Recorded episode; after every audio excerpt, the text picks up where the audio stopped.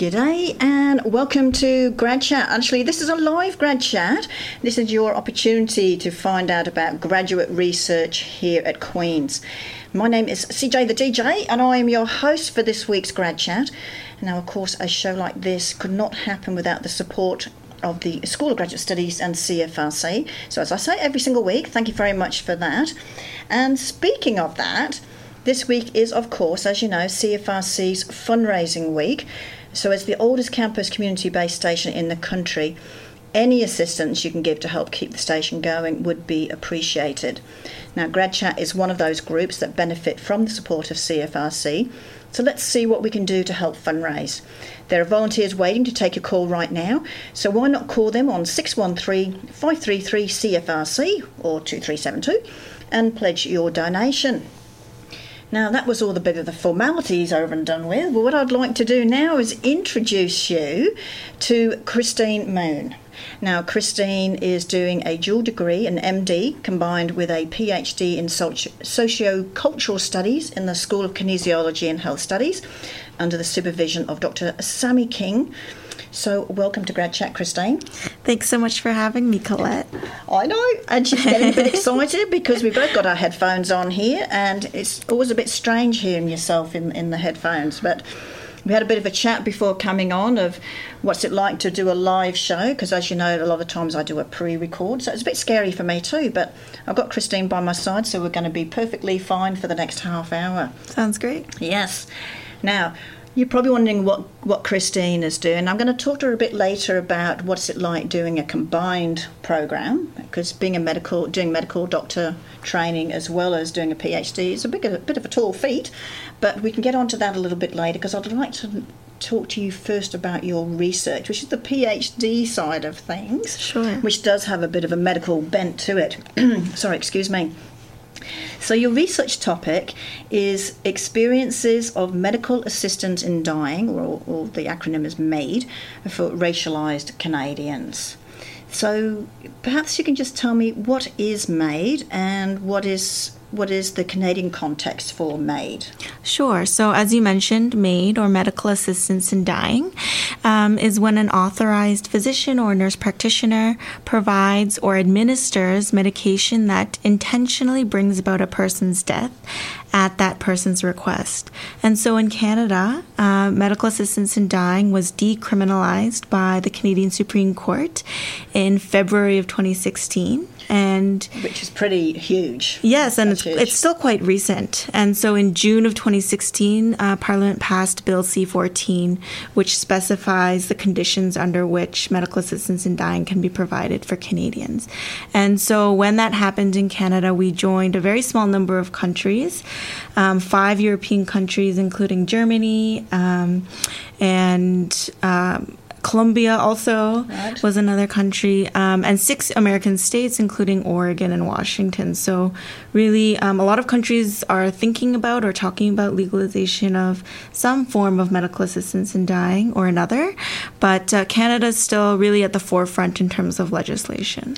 Well, that's one of the things I've always liked about Canada. It's pretty forward thinking and, and, progressive in some of these areas that people don't normally want to talk about, mm-hmm. which is really nice that we're, we're living here under that. Yeah, I will say that medical assistance in dying legislation in Canada really came from a push from a patient led movement. So there is that to think about. And we as a country um, and healthcare practitioners all across all across Canada are still trying to figure out what that legislation means. So there is a federal legislation, uh, but it is quite vague. The wording is quite um, generous or open to interpretation. Okay. Um, and it's also up to each province and territory, as well as each clinic or hospital, to figure out their own rules and regulations for how they'd like to think about medical assistance in dying for their patients. That must make it pretty tricky, though, because it's easier if it's just one regulation as opposed to being at federal, provincial, local.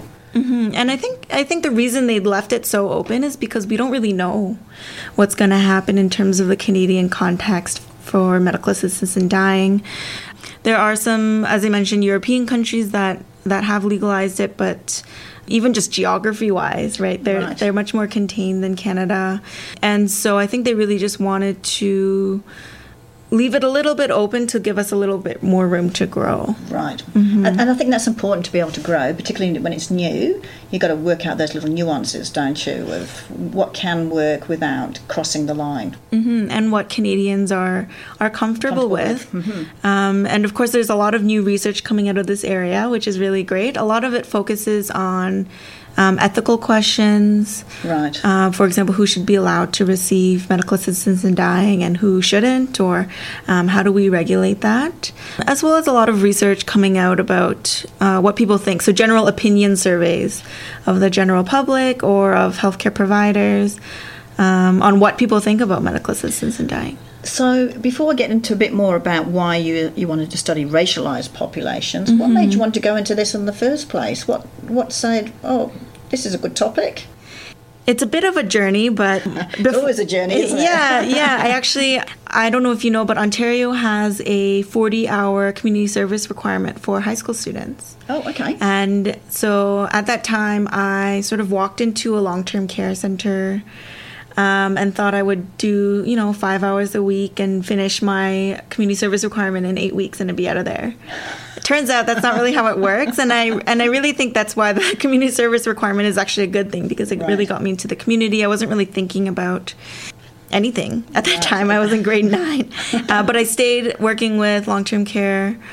Um, homes, or rather volunteering, yeah. um, for the past over a decade. And so really that started my interest in working with older adults and looking at end of life. Right.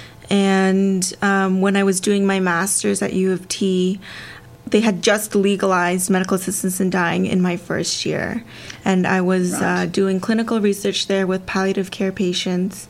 And so we were seeing, I was speaking to the patients who were first coming out uh, right. with an interest in medical assistance in dying. The hospital was trying to figure out uh, the best way to serve these patients and to protect our patients as well. Yes. Um, and that led to my specific interest in medical assistance nine.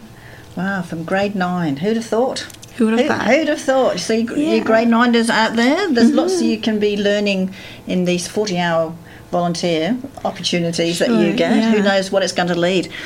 So, back to that question I was going to propose first was why are you interested in studying racialized populations? Mm-hmm. So um, there's actually a lot of research that supports um, this idea that racialized people and other people marginalized in different ways, whether that's um, educational background or socioeconomic status more generally, um, receive less health care and receive lower quality health care. Okay. Um, and if you think about medical assistance in dying as a form of health care, um, then that can sort of maybe you can guess as to why yes. I'm, I'm, interested in racialized yes. Canadians. Um, but also opportunities. Mm-hmm. Um, a study came out last May in the New England Journal of Medicine, which is one of the premier journals of uh, clinical research and work, and they uh, were reporting sort of early results from one hospital network in Toronto on medical assistance in dying. And uh, so they reported 29 medical assistance and dying patients who had gone through the process. Right. And uh, it wasn't the main focus of the paper, but they reported in their demographic information that Asian patients made up 14% of MAID requests, uh, but only 5% of MAID interventions. So, in other words, only 20% of Asian patients who made a request for medical assistance in dying received it, right. compared to 75% of white patients. Okay. And so that's quite a big discrepancy. And also, no people of other races either received or requested medical assistance oh, in dying. Right? Right. And so, but this is, of course, preliminary data, only 29 patients, but there's a big gap there. Yes, I don't know. Is. It's hard to tell what's going on just from demographic data, but um, it did lead me to some questions. For example, how are racialized Canadians thinking about medical assistance in dying that's different right. than white ca- Canadians? If they're thinking about it at all, is it an issue of healthcare access? So maybe they're not. Um, you need a lot of resources to request medical assistance in dying. For example, you need to have a written request. It needs to right. be approved by a healthcare. Yes, it needs to be approved by a healthcare provider that's not your own. You have to have witnesses, and so um, it could be a, a barrier to accessing a physician who's willing to say that you're eligible for MAID. It could be just barriers in terms of like if I don't speak English as my first language, Right. writing a written request and having it witnessed and signed. It could be a matter of not knowing or thinking about medical assistance in dying. Or could could part of it also be not part of your culture? Right. It could also be, you know, it's not something I would consider. For example, um, I'm ethnically Korean, and um, in Korean culture, traditionally, it's sort of taboo to speak about death, Right. especially with older adults and especially with people who are dying, because it's thought to hasten death. And so perhaps people aren't having, aren't even having the conversations. Right. Um, and of course, uh, Canada is home to people of many different cultures, and and because people in different cultures think about death differently. And I'm not saying that white Canadians are all one homogenous culture either, right? So, Right. but just some of the things that I've had been thinking about after seeing those results. Yeah, and I, and I guess, well, I guess this comes to the next question is, you know, why is this research important and how will it contribute to the literature? Because the stats you just gave us were the ones that actually asked for it. Mm-hmm. But there's probably a lot of other people out there that, like you said, might not have even thought about it, but could if they were in that situation of, you know, enough's enough. Yeah, or maybe they don't want it at all, and that's fine to know as well. Yeah. Um, so I guess uh, when I'm thinking about my research, I always think, well, everybody dies. Yes. And so, um, if we're providing a service like medical assistance in dying, it's really important that we're giving all patients equal and equitable access to it so Right. that everybody who wants it Can can it. receive it. And so, I'm not advocating for everybody to receive MAID by any means. But if they want it. Right. But if we're providing a service, uh, healthcare service that people have the legal right to, then they should ha- be able to access it. Right. Um, and also, when somebody dies or is dying, they they have biological processes going on in their body, but it's not only a biological fact. Right. So death is also social. Right. And so how people die, how people think about dying, and how how the people around them are affected is all affected by uh, where they live, the laws and the policies that surround them, the institutions that carry out those laws and policies, um, and the direct culture of the people that they're living with. I guess it also would highlight too the, the resources that are required, not just monetary resources, but human resources required to go through this whole process. From one of thinking about it to, you know, as you said, there's there's various steps you have to go to go through before you can even before they even say yes, it's okay. Of course, yeah, and often, not always, but often, uh, patients who are thinking about medical assistance in dying in a very real way have an illness that causes them significant pain Right. or distress, and so they're already in the healthcare system. Um, and they have many medical appointments. You have to fill out paperwork. You have to see other medical healthcare provi- providers who will approve you for medical assistance in dying. You have to wait the recommended or the required waiting period. Right. In the meantime, you're still in pain. Yeah, and so there it does take a lot of resources, and so we want to be able to make sure that we're using our resources well, but also that people have access to those. Now, you, you touched on this a little bit before. Mm-hmm. Your undergraduate degree, sorry, your undergraduate thesis on ethnographic research, studying study examining the ideals for end of life and death Mm-hmm. among Korean Canadian um, elders, and your master's research was a clinical research study among patients with advanced cancer who were receiving palliative care. So, how's your research and experiences thus far led you to your PhD work? Because it's obviously a natural progression. Right. But, yeah. But what made you go to that next step? so I guess if I if I can bring you back to high school where I was in those You nursing sure homes. can. We love high Um, school. Yeah, it was a long time ago for me. Even longer for me. Yeah. but um, what I encountered there, so my parents uh, immigrated to Canada from Korea. Right. And I was born in Canada, but my grandparents still live in Korea, and so we will go sometimes to visit them. And uh, one thing I noticed in the long term care homes in Toronto that I was working with was that um, I was meeting a lot of Korean seniors who were in these long term care homes. So these are public facilities funded by the Ministry of Health and Long Term Care. Right. Um, and they're there because they can't take care of themselves, usually for medical reasons, but also others. And they had no one to speak with. They had no one really. People were providing medical care, but not cultural care. So they weren't eating Korean food. And it's changing a little bit, but according to Korean culture, as with many other East Asian cultures, we have this idea of filial duty. So the idea that Right.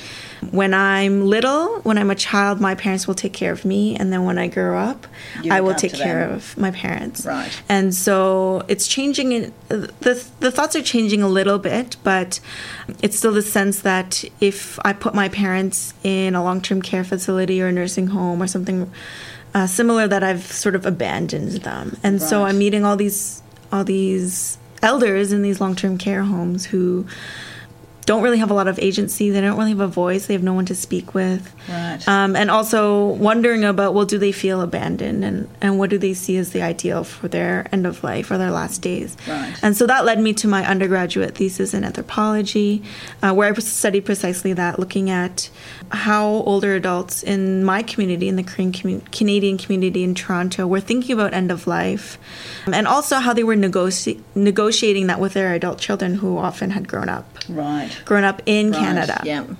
Um, and that, of course, led me to uh, a broader interest in end of life care and looking at uh, palliative care, and that's where I did my master's. Um, and as I mentioned, that's where I really first spoke with patients who were interested in medical assistance in dying, who had questions about it. At the same time, that the country and the hospital that I was at as well were trying to figure out uh, the best way to think about medical assistance in dying. It seems like you're going on the right track, though, doesn't it? I mean, it's it's a natural progression that you're doing, and I guess another part of that is, and this is the research side, but of course you're doing your MD as well. Yes. Even though I know you haven't quite started that part of of the um, your degrees. Mm-hmm. So how are you tying together your work as a researcher and your work as a physician, as a clinician scientist? Yeah, so I think I'm really lucky at Queens, both as a, a medic, an MD PhD student, and then sort of as a setting the stage for my later career. Right. But of course, I hope to do good clinical work with my patients in the clinic. That's good. and I hope to do good research work as a future academic. But I think really I'm in a unique position to be able to do both. So and and to let them inform each other. So Right, right. Um, my patients in the clinic will hopefully allow me to think about research questions or about what they're thinking about in a very real way. And that'll inform my research questions in the direction of my research um, as it had done for my master's as well. Um, but also that the research that i do outside of the clinic will hopefully help to improve access to health health care outcomes or people's feelings about health uh, for patients in my clinic as well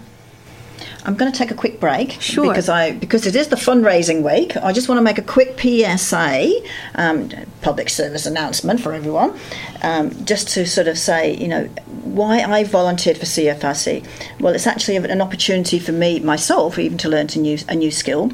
Plus, it was a no-brainer when it came to the School of Graduate Studies to see if we could, you know, have our own show. So, what better place for our grad students and postdocs to hone their skills at disseminating their research to a wider audience, such as what Christine's doing for us today. And you know, it's not easy getting rid of all the field-specific jargon, but I think you can testify that they're actually doing a really great job when they come on to a grad chat. Um, and of course, we couldn't do that without the help of CFRC, and it would be such a shame if we couldn't run these sorts of programs every week, because it's certainly been helping our students. So anything you can give to help out, that would be fantastic. Don't forget to give them a call if you if you want to do a pledge on 613-533-CFRC. And so, uh, yep, help. Let's let's see if we can help them out. I, I did mine a little bit earlier, and I got my little goodie bag as well from them, which is really nice. And uh, then we then um, then we'll see if we can hit the the target that they've got for this year because we need some new generators and things here at the studio. So on that note. I want to ask a couple more questions, Christine. I'm, I know I'm flipping a little bit here, but it's an important week, and what uh, Christine's doing is really, really important too. And so, what I'd like to ask you now is it's kind of following on from the last question we had was why did you want to do a PhD MD? Because that is not easy. For people need to know it's I mean it's doing two programs. The PhD alone is 4 years and MD is 4 years plus residency. That's a lot of extra study that you're doing. So, what made you want to go that route, other than it seems like an obvious fit from what you've been talking about, what you've done in the past, the research, and you obviously got a passion for this sort of area. Mm-hmm. I th- yeah, as I mentioned, doing them together really offers a unique opportunity mm-hmm. to think about my clinical training and my research training and allow those to grow hand in hand so that in the future I'm prepared to do both yes. and together, not just separately. And of course, doing them together also doesn't save much time, but it allows me to think about uh, what I want in the future as an academic and as a clinician in right. terms of the kinds of questions that I would be interested in asking or the kind of practice that I'd like to have. Right, right. Um, and also having that PhD more than the project just alone, I think it really is important for clinicians who are interested in doing research to have research training, so formal research training that allows you to do not just any research but good and sound research. Right, yeah. Because this is probably going to sound awful, but when you I watch Grey's Anatomy and they do some research on the side, I think, how much do they really know what they're doing? but now I know maybe they've done similar stuff. yeah, so many clinicians now usually have a master's or a PhD, right. especially if you're in an academic center like Queen's, right? Um, to be able to do uh, research um, as well as you do the clinical work. Okay, and it doesn't stop there for Christine, because, of course, like most of our grad students, you have a lot of extracurriculars as well that you, you get involved in. And um, I understand it's next week, isn't it? The Queen's University Health and Human Rights Conference is on, which you're a part of. Yes, so we have our 18th annual. Yeah, going a long time. Queen's University Health and Human Rights Conference, and our topic this year is um, pharmaceuticals, recreationals, and other drugs. So right. we'll be focusing on pharmaceutical drugs, pharma care, medical marijuana, which was recently, um, right. or marijuana rather, more generally, which yes. was recently legalized in Canada as well. Uh, we have a really fun debate coming up uh, where the two sides will be debating uh, whether or not we should legalize all drugs in Canada, like some European right. countries have. Um, and some really great keynote speakers coming as well. And can people still register for that, or?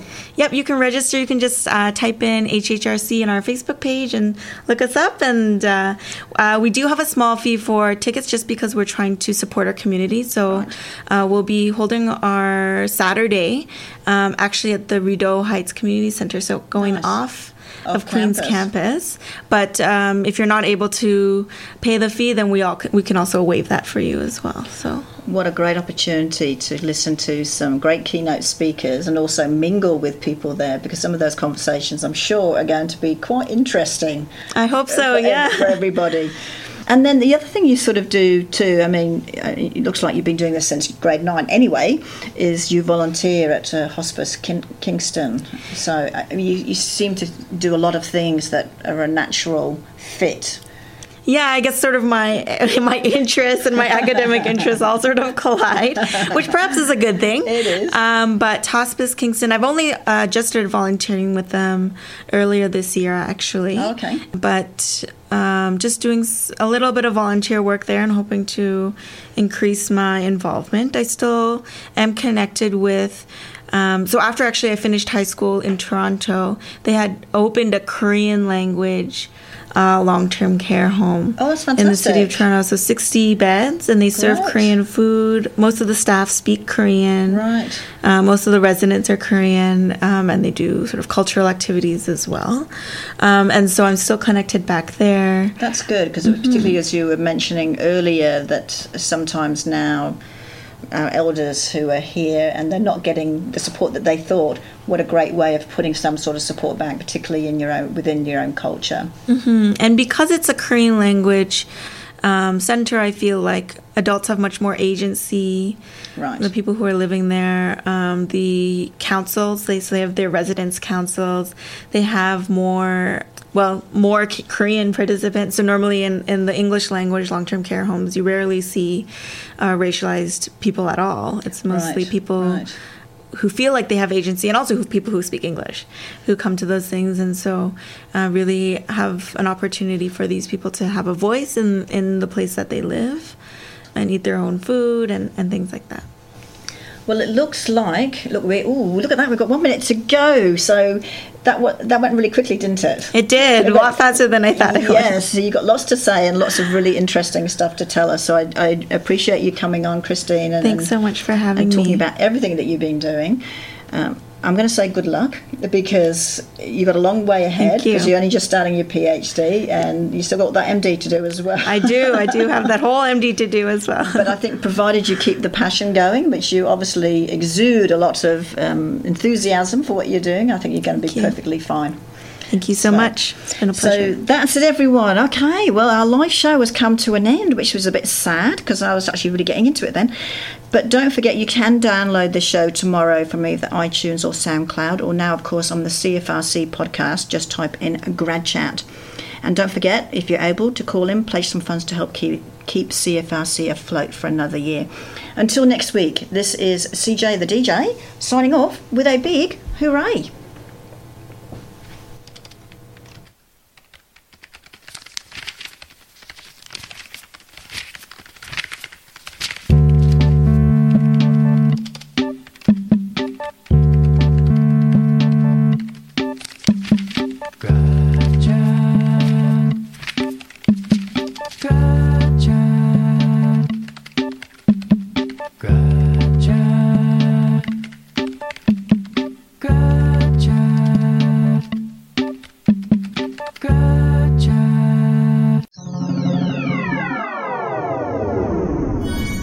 This show is produced in collaboration with CFRC at Queen's University, Kingston, Ontario, with infrastructure support from Queen's Faculty of Engineering and Applied Science. CFRC is located on traditional Anishinaabe and Haudenosaunee territory. Find more great podcasts at podcasts.cfrc.ca.